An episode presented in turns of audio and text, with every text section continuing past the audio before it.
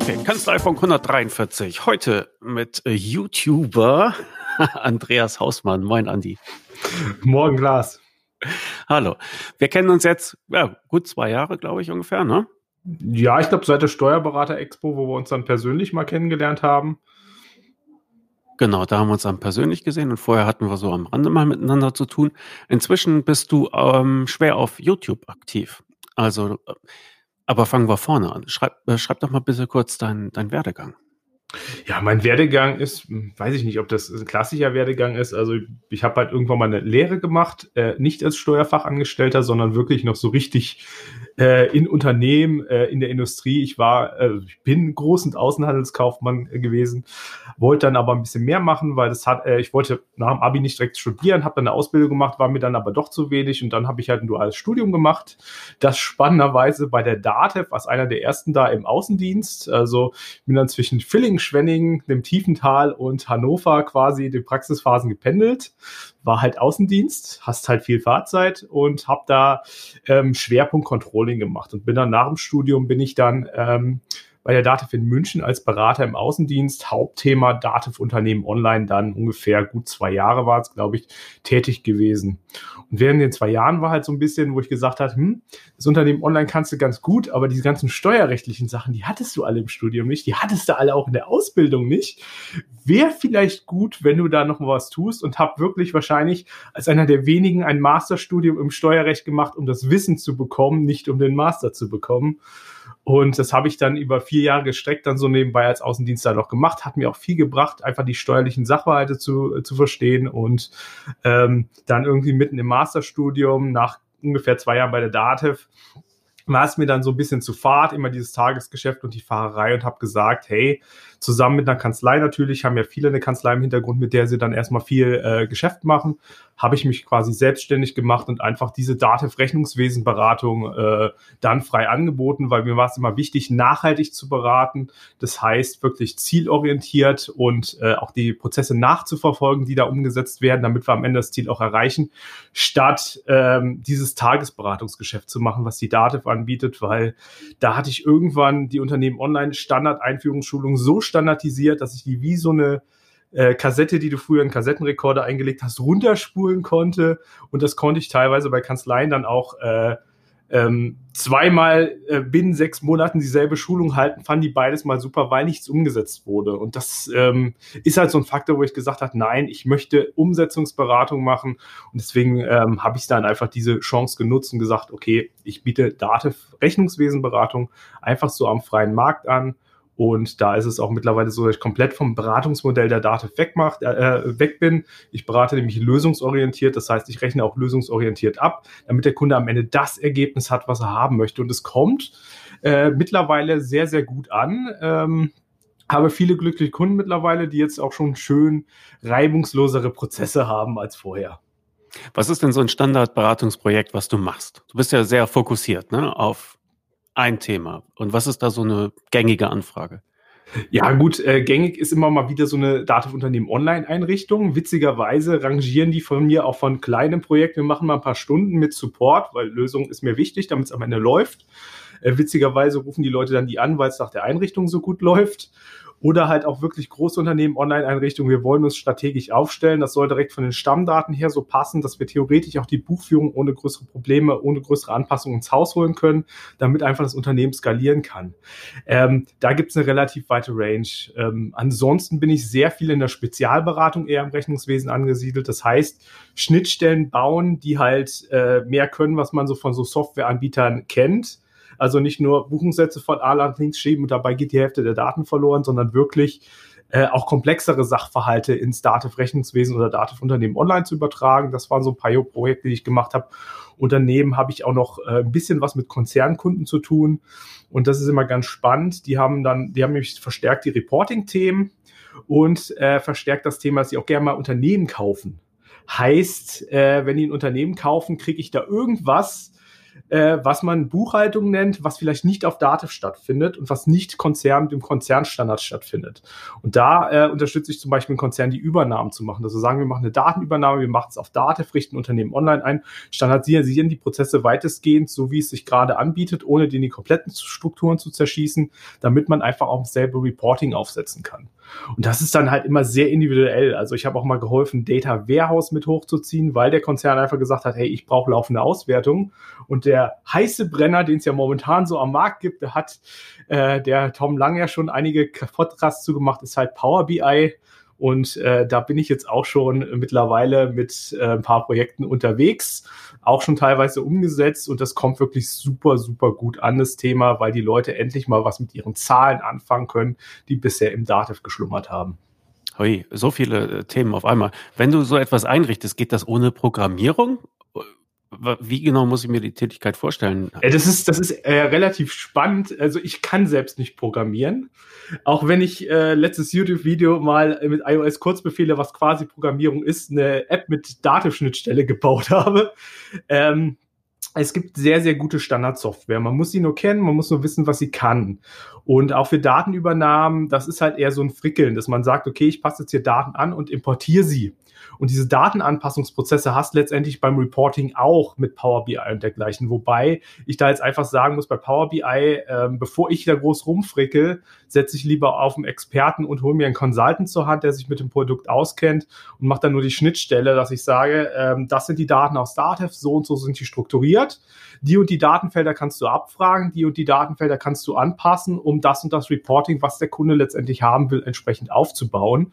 Und das funktioniert wunder wunderbar letztendlich. Also äh, das Power BI-Projekt, was ich hatte, das mit dem Consultant, das Zusammenspiel, ähm, ja, es ist, es ist einfach eine Freude und die Ergebnisse sind genial. Also ähm, was war denn das Ergebnis? Was, was war denn da gewünscht und was habt ihr denn gebaut? Also ich habe verschiedene Sachen bisher gebaut. Ähm, das Ergebnis ist halt einfach ein Reporting. Also die, die Grundanforderung an so ein Power BI Reporting ist ja wirklich, ich habe entweder verschiedene Unternehmen ähm, oder ich habe ein Hauptunternehmen und ich will eigentlich Zahlen in Echtzeit haben. Ich will, brauche einen Automatismus, dass die Daten aus Dativ rauskommen, ähm, in Power BI reingehen und mir dort einfach eine Reporting-Struktur aufbereiten. Diese Reporting-Struktur muss nicht unbedingt weit von Dativ abweichen. Also die Reporting-Struktur kann sehr nah an den Dativ-Sachen äh, dran sein, aber für viele ist auch der Aufruf von Dativ-Unternehmen online dergleichen zu unzugänglich. Das ist halt, die brauchen halt einfach Transparenz und aktuelle Zahlen. Und da kann zum Beispiel so ein Power BI-Prozess schon relativ gut weiterhelfen, wenn man einfach so einen Prozess implementiert. Ein anderes Thema ist, ähm, das ist auch noch ein laufendes Projekt, ist, dass ähm, äh, ich zum Beispiel auch schon in der Datenanalyse drin bin, weil du hast generell das Thema, wenn du eine Abstimmung machst der Umsätze, was man machen sollte. Ich habe Vorsystem mit Schnittstelle, was mir Umsätze an Dativ überspielt, muss ich ja irgendwie checken, ähm, passiert das da alles so richtig? Und ähm, da ist immer so ein Thema Vollständigkeit. Sind alle Umsätze aus dem Vorsystem ins Dativ übertragen worden? Und da habe ich ein anderes Projekt, wo nicht mit Power BI, sondern mit Power Query, wo ich halt den Abgleich, weil es einfach zu viele Daten sind, da einen Buchhalter hinzusetzen, der die dann alle abhakt. Ähm, wo ich es einfach mit Power Query dann mir habe bauen lassen, dass man die Daten aus Dativ rauszieht, aus deren Vorsystem rauszieht, die anhand einer Referenznummer gegenüberstellt und abgleicht, ob es Differenzen bei der Referenznummer gibt oder ob die jeweilige Referenznummer im jeweiligen anderen System fehlt, also diese Daten, die übertragen worden sind, ähm, weil es einfach ein Qualitäts Punkt ist, was halt blöd ist, wenn nicht alle Umsätze im Dativ reinkommen, weil ich die Umsätze natürlich dann nicht bei der Umsatzsteuervoranmeldung dann mitmelde und das eher schlecht ist, wenn es dann nachher rauskommt, dass da Umsätze fehlen oder ich keinen Prozess habe, der so gesichert ist, dass er nachvollziehbar ist, was da passiert. Und das ist so ein anderes Ding mit, äh, ja, Power BI ist es nicht mit Power Query, was wir da mal gebaut haben als Projekt, über das ich auch sprechen kann. Mhm. Aber es ist vielschichtig, unglaublich vielschichtig und unglaublich tolle Sachen kann man mit der Software machen, nur man muss sich halt einarbeiten und die Zeit für die Themen nehmen. ja, ganz einfach. So, schönen Dank, das war's. Auf Wiederhören. ja, das wär's. Am 4.3. finden in Köln die Deubner Digital Days statt. Aber nicht nur in Köln, sondern auch online sind Sie herzlich eingeladen, teilzunehmen. Sie können auch aus der Ferne mitsprechen, das heißt, Sie sind nicht in eine passive Rolle verdammt, wenn Sie nur online teilnehmen, sondern können aktiv Ihre Fragen einreichen und sie von den Experten vor Ort beantwortet bekommen. Es geht um Tools für die digitale Zusammenarbeit und um Strategien, wie diese tatsächlich auch gelingt. Stefan Homberg zum Beispiel von den Kanzleientwicklern wird über besseres Terminmanagement mit einem digitalen Kalender sprechen. Steuerberater Mario Tutas, dessen Name mir irgendwie bekannt vorkommt, wird über Office 365 und den Einsatz in der verteilten Arbeit in der Steuerkanzlei berichten. Steuerberater, Rechtsanwalt, Wirtschaftsprüfer und Fahrradfahrer Martin Grau spricht über digitales Honorarmanagement. Philipp Rettler von Finmatics über künstliche Intelligenz in der Steuerberatungsbranche, was heute schon möglich ist und was für uns geheim gehalten wird. Und zu guter Letzt Steuerberater Robert Elias über Social Media Marketing für die Kanzlei. Die Digital Days leben vom persönlichen Erfahrungsaustausch und von der unverblümten Ansprache der Referenten, die auch darüber sprechen, was nicht funktioniert hat, was in die Hose gegangen ist und wie man es vielleicht wieder retten kann. Die Präsenzteilnahme kostet 500 Euro und die Online-Teilnahme kostet 275 Euro. Online anmelden können Sie sich unter deubner-akademie.de oder wenn Sie einfach hier in den Show Notes ein wenig wischen, finden Sie auch den Link und kommen mit einem kleinen Tipp mit dem Zeigefinger dann schnell auf die entsprechende Seite. Ein herzlichen Dank an den Deutner Verlag für das Sponsoring des Kanzleifunks. Ich glaube, wir müssen das aufdröseln. Power BI, Power BI für, für Dummies ist was? Power BI für Dummies ist was? Ähm, ja, ich würde sagen, erstmal schwierig. Also muss erstmal ein Gefühl dafür kriegen. Also viele denken ja auch irgendwie Power BI, das sind die Dashboards, das sind die Auswertungen. Aber da verbringst du ungefähr bei den Projekten nachher 10, maximal 20 Prozent an der Zeit, wenn du was Ausgefallenes haben willst. Ähm, es geht in diesem ganzen Thema Datenanalyse grundsätzlich eher um das Thema, wie strukturiere ich meine Daten, wie lese ich meine Daten äh, und wie verarbeite ich meine Daten. Das ist eher so ein bisschen der Hauptpunkt, den man da hat. Und da ist es natürlich immer gut, diese Schnittstelle zu haben, wo kriege ich die Daten überhaupt her, die ich verarbeiten möchte. Und wie die nachher aussehen und dargestellt werden, das ist rein ähm, ja, nebensächlich, weil wichtig ist, dass die Daten sauber verarbeitet werden. Und das ist eigentlich auch so mehr oder weniger meine DNA, weil ich mag total gern Schnittstellenberatung, mache ich total gern, dass die Prozesse einfach reibungslos laufen. Ähm, schau, dass die Daten fürs Reporting bereitgestellt werden. Und da ist es einfach, was in der Buchhaltung passiert, ist einfach, dass ich Daten aufbereite und für Datenqualität sorge und das ist halt das eigentlich, wo ich in jeder Beratung immer wieder, äh, das ist der, das Kernthema, was ich in jeder Beratung irgendwie drin habe, dass wir eine saubere Datenverarbeitung und Aufbereitung haben, damit wir nachher irgendwas Schönes mit den Daten machen können. Was wir Schönes mit den Daten machen, entscheidet natürlich immer der Kunde, wo der immer den jeweiligen Schwerpunkt legt. Hm, okay, gut. Ich dachte einfach mal so eine Definition. Power BI ist, glaube ich, nicht jedem geläufig, aber es ist halt ein Dienst von Microsoft, mit dem so. ich Datenmengen, mit dem ich Datenmengen analysieren kann. Was kann das denn, das Zeug? Ja, du hast es eigentlich schon beschrieben. Also äh, das trifft jetzt auf alle diese BI-Tools, wie sie nicht alle heißen, zu. Also ich habe halt Daten in unterschiedlichen Formaten. Manchmal kann ich sie auch in Systeme direkt anflanschen und kann ihm dann quasi sagen, wie er die Daten aufbereiten und visualisieren soll, um letztendlich äh, mir die Zahlen so anzeigen zu lassen, wie ich sie haben möchte. Ähm, ich sag mal, ich weiß nicht, was man da größer noch zu sagen kann, ist relativ simpel die Erklärung. Das Tun, das Umsetzen, da ist dann die Krux drin. Wenn man sich dann äh, mit äh, Zahlenformaten beschäftigt, mit Formatierung beschäftigt, besonders äh, gibt ja diese, diese EU-Formatierung, beziehungsweise, glaube ich, auch deutsche Formatierung, gibt ja die amerikanische Formatierung allein von Zahlen, wenn du verschiedene Datenquellen hast. Und da musst du allein schon mal gucken, dass das Format stimmt, wenn du da irgendwas zusammenrechnest. Hatte ich zum Beispiel, als ich das letzte Video mit der App da gemacht habe, hatte ich auch das Thema, dass äh, die Erfassung von iOS halt äh, die ähm, Nachkommastellen mit Komma trennt, die Dativ-Schnittstelle aber gerne einen Punkt hätte, weil sie es sonst nicht verarbeitet. Und da musst du natürlich schauen, wie kriegst du das übersetzt. Und Ach, das ja. natürlich immer bei Datenverarbeitung, dass du immer schauen musst, was, was meldet das abgebende System und was will das empfangene System haben, damit äh, das alles reibungslos durchläuft. Also ja, tagtägliches Thema letztendlich. Gut, also Da waren so viele Stichworte drin. Ich glaube, wir könnten jetzt mal auf deinen auf deinen YouTube-Channel verweisen. Gerne. Wer, denn wer abends äh, gerne mit ein paar nerdigen Gedanken ins Bett gehen möchte, um dann über Power BI und ähnliche Sachen zu träumen, der ist bei dir gut aufgehoben. Du hast einen YouTube-Channel und das ist mir halt vor ein paar Wochen nochmal äh, bewusst geworden. Ich finde den großartig. Ich finde, du machst das echt gut es ist äh, lebhaft, du sprichst schnell, deshalb habe ich mir auch kleine Notizen gemacht. Ich muss heute mal schnell sprechen und nicht wie Prinz Valium, was ich sonst immer mache, ja, damit ich mit dir halbwegs bekomme. Dass ich zu schnell spreche. Aber ich denke, Aber, Buchhaltung ist so ein trockenes Thema, da muss wenigstens ein bisschen Energie rein.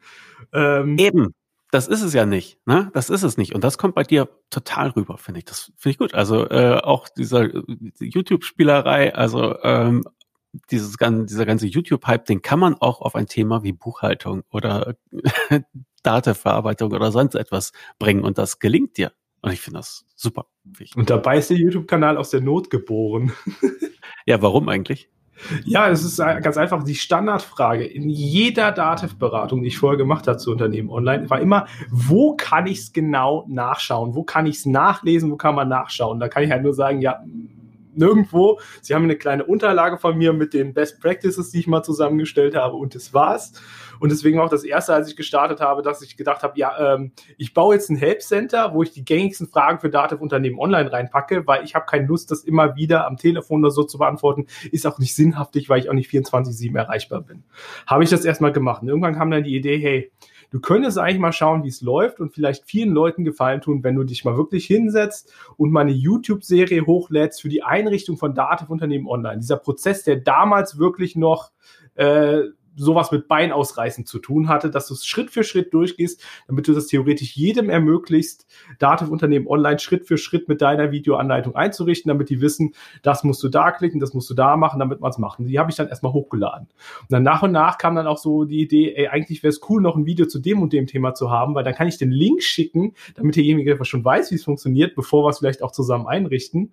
Und so sind nach und nach die anderen Videos dann dazugekommen, um einfach zu schauen, auch was ist denn beliebt, was, was interessiert denn die Leute zu Dativ-Unternehmen online, weil es halt schlechtweg nicht unbedingt die richtigen passenden Hilfen von der Dativ gab.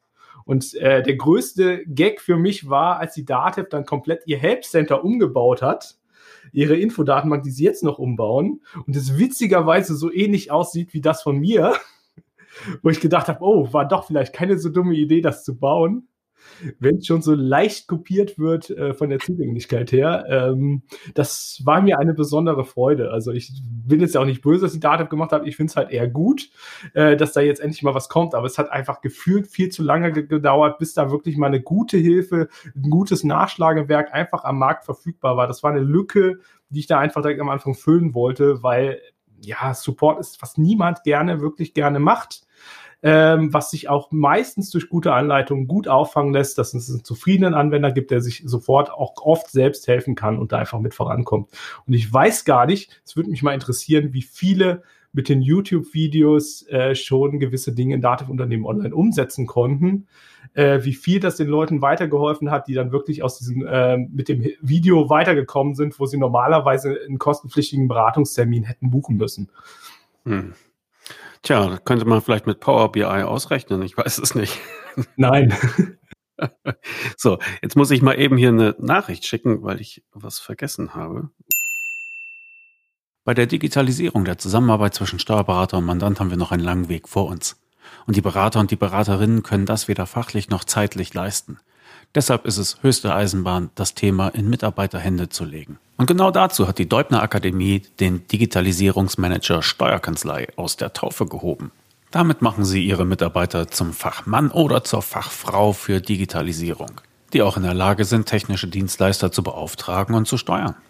In der Ausbildung lernt man sowas nicht. Daher hat die Deubner Akademie erfahrene Digitalisierungsexperten zusammengebracht und diesen neuen Lehrgang gestartet. Ihre Mitarbeiter lernen also von erfahrenen Praktikern und betreut werden sie im täglichen Lernen von Tutoren.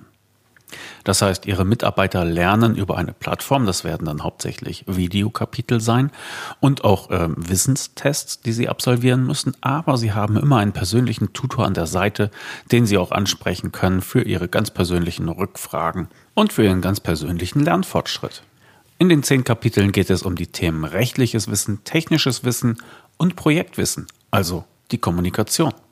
Und zum erfolgreichen Abschluss dieses Fortbildungslehrgangs gehört es, dass die Teilnehmer ein eigenes Digitalisierungskonzept für die Kanzlei erarbeiten und umsetzen. So können sie das frisch gelernte gleich praktisch anwenden für die eigene Kanzlei zu ihrem Nutzen. Die Fortbildung dauert ungefähr ein halbes Jahr, kostet 1250 Euro netto pro Teilnehmer und ist zu finden unter deubner-akademie.de. Also, Falls Sie sich jemanden an Ihrer Seite wünschen, der Sie bei der Digitalisierung der Abläufe in der Kanzlei oder bei Mandantenbetrieben besser unterstützen kann, dann sollten Sie mal einen Blick auf den Deubner Digitalisierungsmanager Steuerkanzlei werfen. Alle Infos dazu finden Sie auf deubner-digital.de. Dort finden Sie das detaillierte Programm, können mal einen Blick auf die Referenten werfen und sich näher mit dem Ablauf vertraut machen. Ganz einfach unter deubner-digital.de. Einen herzlichen Dank an Deubner für die Unterstützung des Kanzleifunks. Ja, bei Power BI, um Daten auszuwerten, muss ja auch immer die, muss es ja diese Daten ja auch geben irgendwo, um sie abzurufen, zu bearbeiten. Deswegen könnte man es auch mit Power BI nicht rausfinden. Müsste eine groß angelegte Umfrage machen mit äh, Teilnahmezwang. Oh, okay, Timeouts. Ja, gut. Ja. Na, so weit sind wir noch nicht. Aber gucken wir nochmal auf deinen YouTube-Channel. Du hast da äh, dreieinhalbtausend Abonnenten. Das ist äh, für den Bereich, in dem wir uns bewegen, viel. Sehr viel, würde ich sagen. Und äh, einzelne Videos äh, erreichen bei dir schnell vierstellige, fünfstellige Aufrufzahlen. Das ist äh, tatsächlich beachtlich. Also, Respekt. Ja, gut. Mein nächstes Ziel ist ja eher, den Dativ äh, Lern also Service-Videos-Kanal zu überholen weil es einfach so eine kleine persönliche Freude von mir wäre, mehr Abonnenten als der Dativ Service Videos Kanal, Kanal zu haben.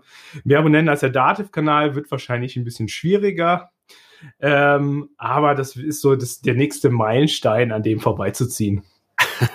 ja, also mein Meilenstein für dich wäre, dass du den goldenen Play-Button kriegst von, von YouTube und dass der dann immer im Hintergrund zu sehen ist, wie bei den anderen YouTube-Stars, wenn du dann ja, deine Videos machst. Aber ich glaube, ich weiß nicht, ob ich das mit dem Thema Buchhaltung schaffen könnte. Und ich glaube, allein für den Silbernen müsste ich schon, glaube ich, von Dativ weg. Dafür gibt es einfach die, die Zielgruppe, glaube ich, wäre da einfach in dem Bereich nicht groß genug. Schick ist das Ding, klar, aber äh, ich glaube, da muss es allgemeiner werden. Ähm, damit es einfach ein breiteres Publikum gibt. Ich weiß gar nicht, ob man überhaupt mit deutschsprachigen Content im Bereich Buchhaltung überhaupt genug für einen Silbernen zusammenkriegen würde. Ich glaube, so groß ist die Zielgruppe dann nicht. Also wenn wir vielleicht alle von der Zielgruppe abonnieren, dann wäre es wahrscheinlich möglich, aber ich glaube, da ist dann irgendwann die Reichweite zu klein. Naja, also der Aufruf steht, ne? Also unterschwellig haben wir es ja schon gesagt, jetzt sagen wir es auch mal offiziell. Andreas Hausmann, einfach auf YouTube suchen, abonnieren und auch äh, Freunde, Familie und so weiter zum äh, Abonnieren überreden, dann klappt das schon. Ja, vielleicht müssen die auch mal Belege mit Dativ-Unternehmen online hochladen. Man weiß genau. ja nie, wie es kommt. Ja. Wenn man dich so reden hört, dann habe ich den Eindruck, äh, du hast eigentlich schon all das, wovon die ganzen Leute da draußen träumen, irgendwelche schicken Sachen und, und Software zusammenstöpseln, alles kein Problem. Äh, hast, beschäftigst dich eigentlich auch noch mit, mit Alltagsproblemen?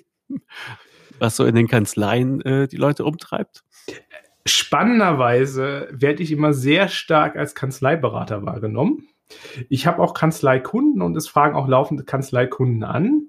Ähm, was aber viel mittlerweile viel stärker angefragt ist, ist, dass ich Anfragen direkt von Mandanten bekomme, direkt von Unternehmen, die halt wirklich sagen, hey, ich möchte, ich habe ein YouTube-Video gesehen, ich möchte, dass bei mir dieser Prozess läuft, auch gerne im Zusammenspiel mit dem Steuerberater. Und ähm, das ist natürlich, diese Anfrage ist natürlich Gold wert, muss ich halt einfach sagen, weil der Unternehmer für sich selbst erkannt hat, ich muss da was tun, ich will da was tun. Und dann lässt sich das wirklich super umsetzen, wenn der Unternehmer will. Es ist teilweise so, dass im Angebot des Unternehmers immer drin steht, ähm, quasi die, die letzten Meter, nenne ich das immer, die Schulung für deinen Buchhalter bei der Steuerkanzlei, wie der jetzt die Daten verarbeitet, wenn wir Schnittstellenthema haben, damit der Prozess wirklich vom Anfang bis Ende sauber durchläuft, so wie er sein soll, so wie der Unternehmer ihn haben will. Und ähm, Das funktioniert unglaublich gut. Auch die Steuerkanzleien freuen sich, weil sie eventuell noch ein bisschen Know-how mitnehmen, was sie jetzt vorher noch nicht bei der Schnittstellenverarbeitung haben. Und der Unternehmer freut sich, dass es nun endlich rund läuft mit seiner Buchhaltung, was vielleicht vorher nicht der Fall gewesen ist. Und das ist auch gegenüber dem Gegenmodell. Also ich habe auch Anfragen, wo die Steuerkanzlei sagt, hey, wir haben da einen Mandanten, da wollen wir das und das optimieren. Ähm, wahrscheinlich, weil die Buchhaltung viel zu viel Zeit verschwendet. Diese Anfragen verlaufen leider, das kann ich sagen, eigentlich immer ins Leere, weil der Mandant einfach nicht die Notwendigkeit sieht daran, was zu machen. Für den ist alles fein. Da ist nicht das Wollen da. Deswegen bin ich über die Mandantenanfragen immer viel dankbarer, weil ich weiß, das funktioniert. Da können wir geniale Prozesse aufsetzen, weil der Ort, wo die Daten herkommen, aus dem Unternehmen, der will auf jeden Fall schon mal, dass sie sauer verarbeitet werden. Das heißt, wir haben da viele Hebel, die wir nutzen können, um nachher einen optimalen Prozess zu gestalten. Das ist eher schwieriger, wenn die Anfrage von der anderen Seite kommt. Kanzleien ist dann eher so Schulungsthemen, wo man mal zu gewissen Tagen, äh, gewissen Themen mal ein Webinar machen kann oder auch Ganztagesschulungen habe ich schon gemacht mit individuellen Fällen, also wirklich praxisrelevant, äh, Fälle von ähm, Zukunftsmandaten, sage ich mal, also keine Mandanten, wo man noch einen Pendelordner äh, abtippt, sondern Mandanten, die teilweise in irgendeiner Cloud-Lösung die Rechnung schreiben oder wie man Jahresabschluss, Mandant im Jahresabschluss mit LexOffice zusammenarbeitet. So Lösungen kommen dann auch eher in meinen Schulungen vor. Aber wirklich das Kerngeschäft sind die einzelnen Prozesse mit ähm, dem Fokus auf ein Unternehmen. Wie verarbeite ich die Daten am besten? Wie erreiche ich das Ziel, was der Mandant letztendlich hat? Weil da ist auch die Zufriedenheit am Ende am größten. Steuerberater freut sich, dass alles reibungsloser läuft, ist auch überrascht, wie reibungslos es laufen kann manchmal. Und der Mandant ist total glücklich, weil er von dem alten Prozess, den er nicht gemocht hat, hin zu einem neuen Prozess ist, der funktioniert, der ihn weniger Zeit kostet äh, der die Steuerkanzlei auf jeden Fall auch weniger Zeit kostet und der auch weniger Reibungswiderstand bietet. Und das ist halt einfach das Schöne. Ähm, deswegen glaube ich, ähm, ist diese Ansprache auch mit dem Fokus auf Mandantenthemen äh, genau richtig und funktioniert auch sehr gut, um halt für alle einen Mehrwert zu schaffen. Das klingt tatsächlich äh, wunderbar. Ähm, kannst du denn die Sachen, also du kannst Interesse wecken, die Leute kommen auf dich zu, super, Glückwunsch. Ähm, du kannst dich aber nicht zweiteilen. Hm? Kannst du also einen Teil deines deiner Beratungsleistung sozusagen aus der Konserve erbringen oder geht das nicht? Ja, also ähm, es geht ja, glaube ich, in die Überlegung, standardisierte Beratungsprodukte anzubieten. Äh, oder meinst du jetzt eher in Form von Online-Produkten? Wie auch immer. Also wenn du immer wieder noch in die Kanzlei hinfahren musst und so etwas, dann, hm, dann ist der Tag halt endlich und die Verdienstmöglichkeiten irgendwo auch. Hm? Gibt es da Möglichkeiten, aus der Ferne das zu machen? Oder? Also grundsätzlich ähm, ist die Beratung, die ich leiste, ich sag mal zu 90, 95 Prozent rein online weil ich auch nicht dieses klassische Stunden- oder äh, Tagessatzgeschäft habe, weil es einfach aus meiner Sicht absolut ineffizient ist. Ich habe halt eher Projektgeschäft, dass ich sage, der Mandant hat das Problem, der möchte das und das dann als Zielzustand äh, haben und äh, ich mache ihm da ein Angebot und schlage ihn vor, was wir dafür tun müssen, um dieses Ziel zu erreichen. Und das Projekt begleite ich dann über einen gewissen Zeitraum. Da gibt es auch manchmal äh, hin und wieder, wenn es äh, sich standardisieren lässt in gewisser Weise, zumindest vom Ablauf her, auch äh, Beratungsmodelle oder Pakete, die ich da anbiete aber es ist oft sehr individuell, weil man nicht weiß, mit welchem System hat man zu tun, was nutzen die, welche Ziele haben sie, welche Schwerpunkte legen sie. Das kann ja beim Output ganz unterschiedlich sein, wie nachher das Reporting aussehen soll oder ähm, ob was ich nachher ansprechen muss, weil die jetzt Mahnwesen über Data oder so machen möchten.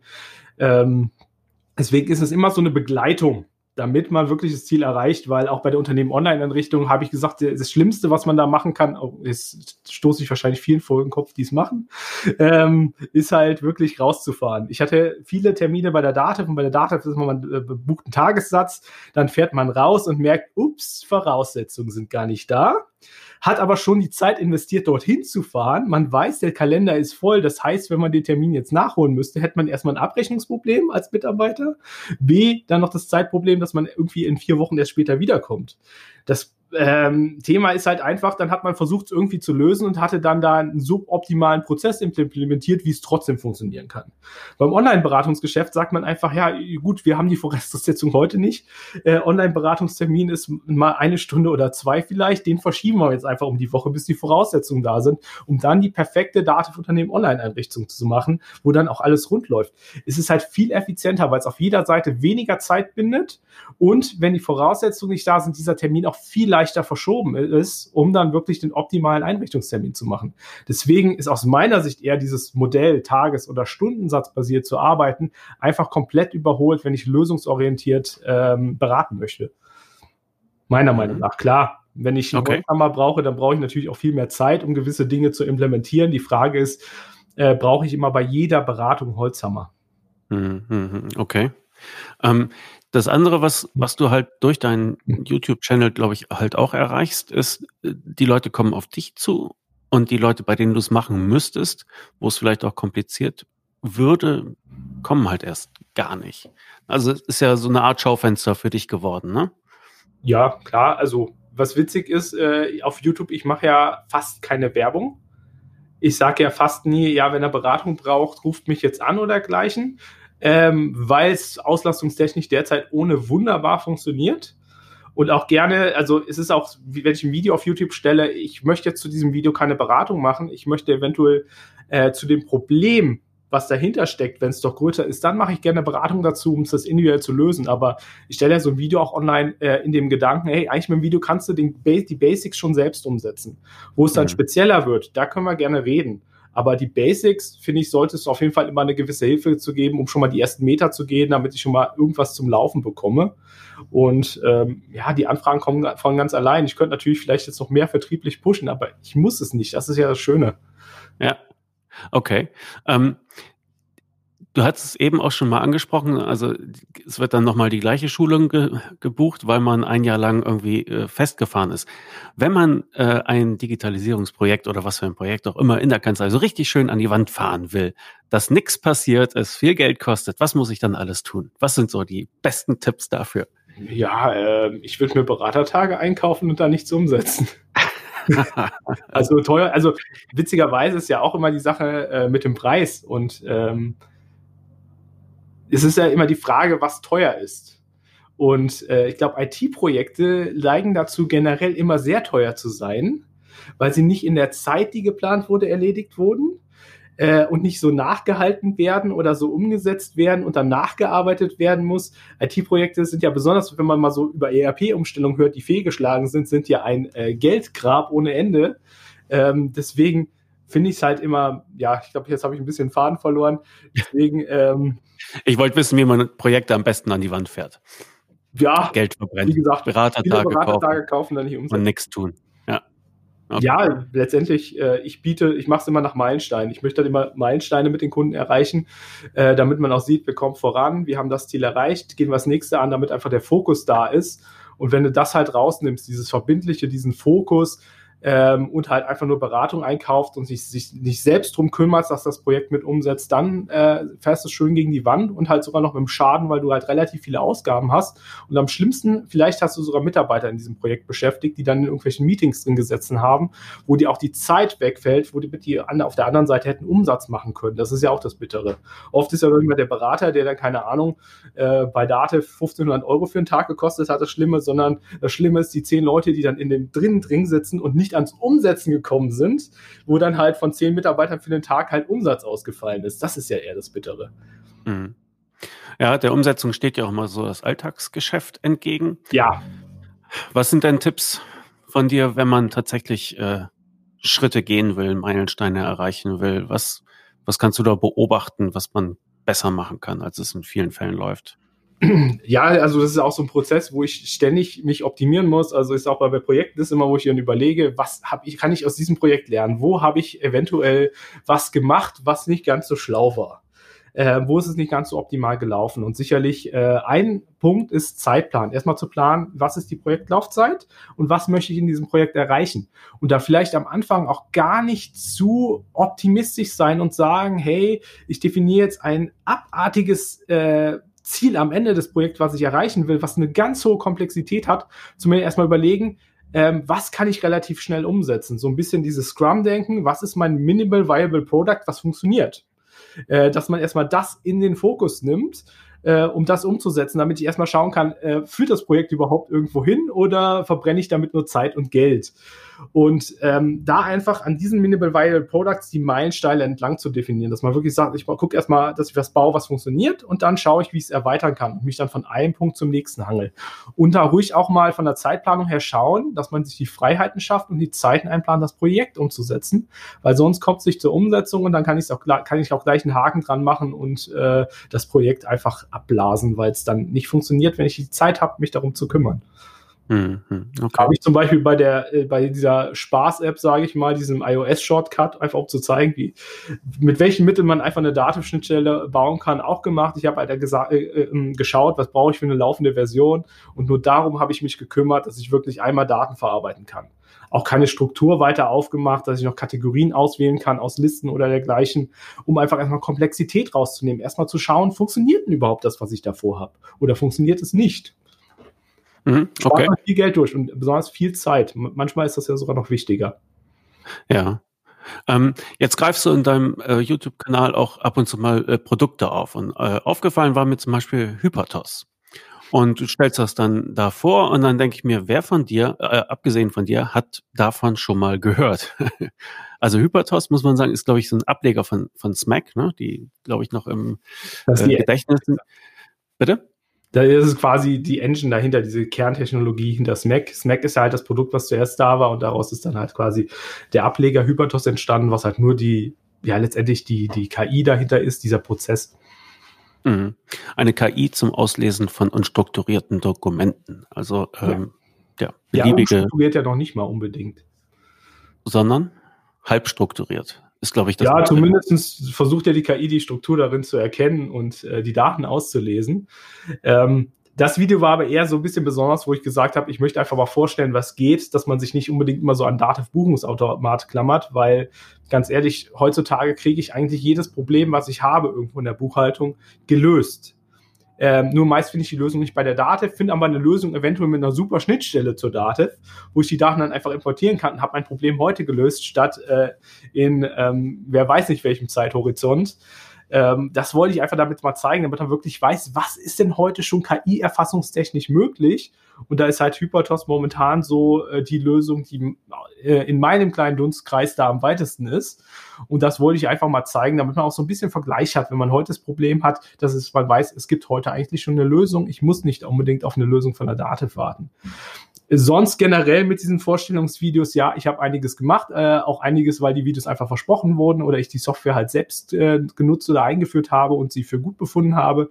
Ich musste aber sehr vorsichtig sein. Also es ist oft, dass ich auch in der Regel kriege ich da kein Geld für oder auch keine mhm. Cookies für, dass ich das Video mache.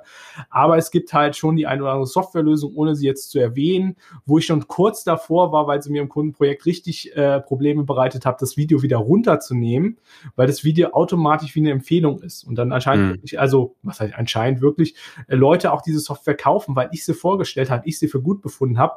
Man sich aber immer fragen muss, ist das die Software, die ich gerade für meinen Prozess brauche? Weil das ist auch wieder so ein bisschen das Thema Softwareauswahl. Deswegen muss ich immer ein bisschen vorsichtig sein, was ich zeige. Hypertos ist da witzigerweise sehr dankbar, weil das kann man nicht einfach mal eben so einführen, außer sich tiefgreifend damit zu beschäftigen. ähm, da, da entsteht dann erstmal kein Schaden, sage ich mal. Aber wenn man das falsche Software eingeführt hat, der Schaden ist natürlich leider skalierbar. ja. Apropos skalierbar, du hast in dem Video halt auch nochmal erwähnt, äh, so eine kleine Begleiterscheinung des Buchungsautomaten der DATEV, dass es da eine Begrenzung geben soll. Also ähm, das steht jetzt nicht fest und weder du noch ich sind die DATEV, aber. Das ähm, steht momentan im Infodokument drin von der DATEV. Steht im, ah, okay. Nämlich auf, was war es, 50.000 Buchungen pro Jahr und Mandant oder was? Äh, ja, ich meine 50.000 Buchungssätze pro Wirtschaftsjahr und Mandant ähm, ist natürlich so ein bisschen das Thema. Man muss es auf dem Schirm haben. Die Skalierung geht sicherlich in Zukunft nach oben. Die Dativ will wahrscheinlich erstmal einen ähm, kontrollierten Raum schaffen, in dem sie die Lösung halt verbessern kann, optimieren kann, um nicht direkt äh, wirklich in äh, große Skaleneffekte reinzugehen. Aber es ist einfach eine wichtige Info, weil man ja so Prozesse, die werden ja interessant, wenn ich oft dieselbe Rechnung verarbeite.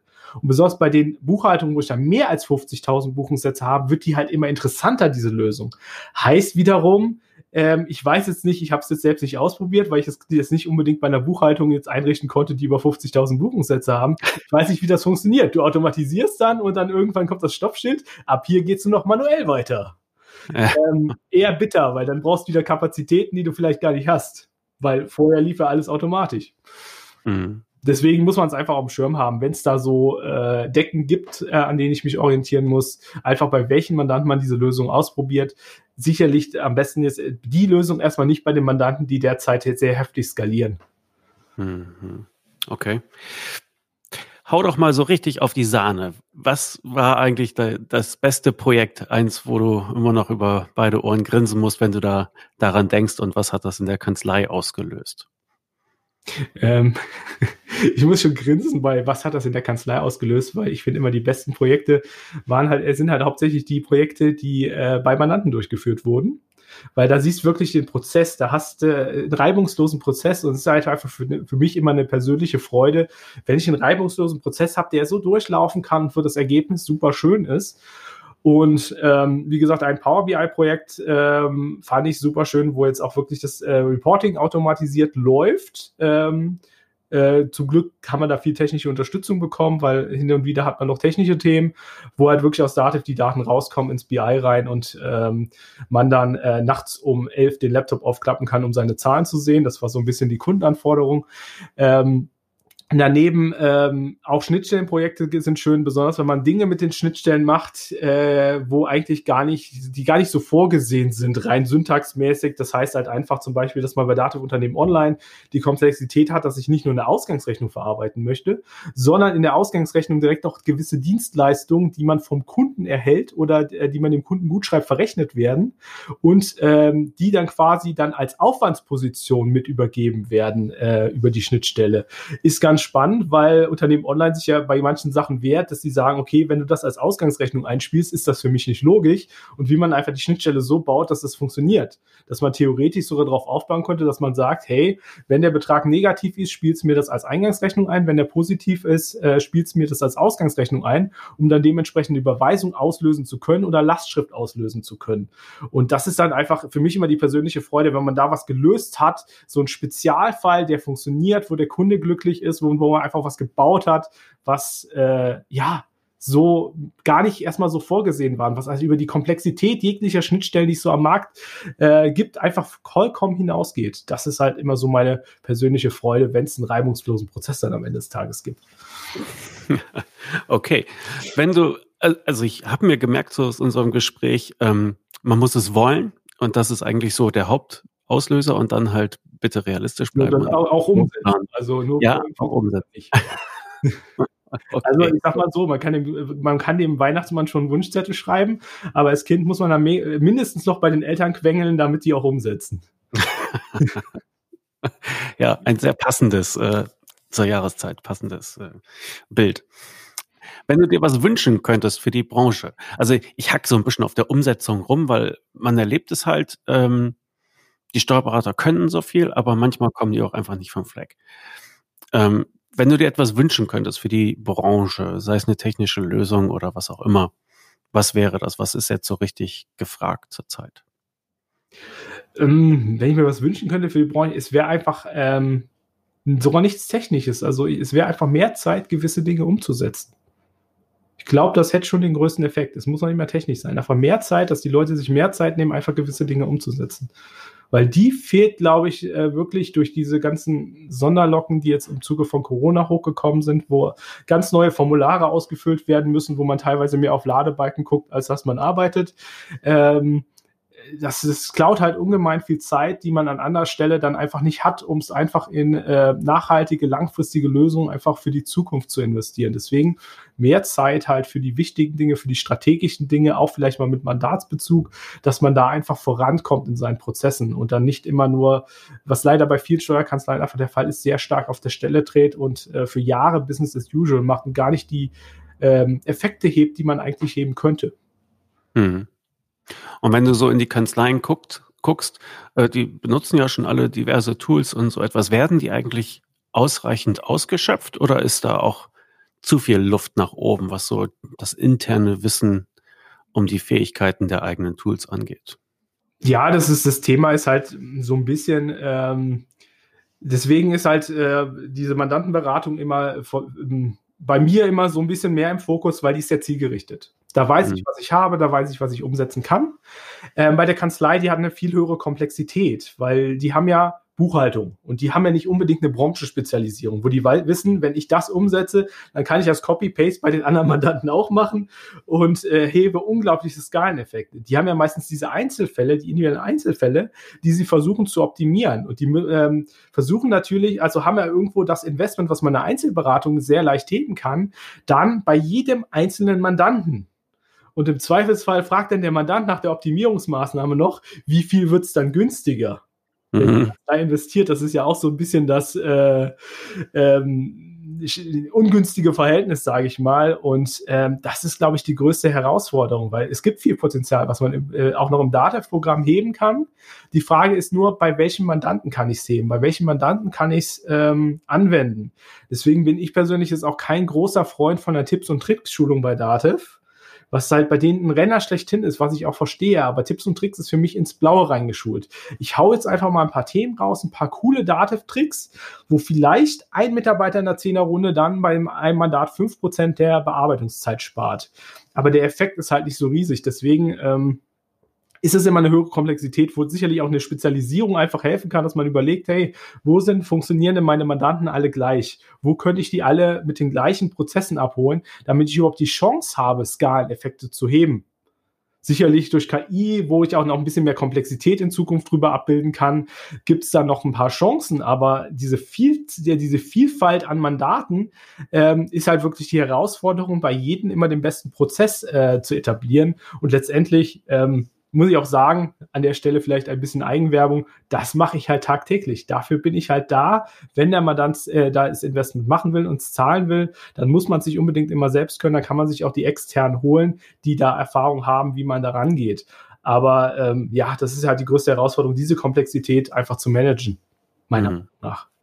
Jetzt bin ich von okay. der ursprünglichen Frage wahrscheinlich meilenweit abgedriftet, weil ich weiß es selbst schon gar nicht mehr. ja, das ist Podcast. Gut, wer dich finden will, der kann das tun unter ah.consulting. Das ja. ist deine URL. Äh, auf YouTube bist du am schnellsten zu finden unter deinem Namen, Andreas Hausmann. Genau. Okay. Gibt es noch ein Thema, was dir auf der Seele liegt, worüber wir sprechen sollten?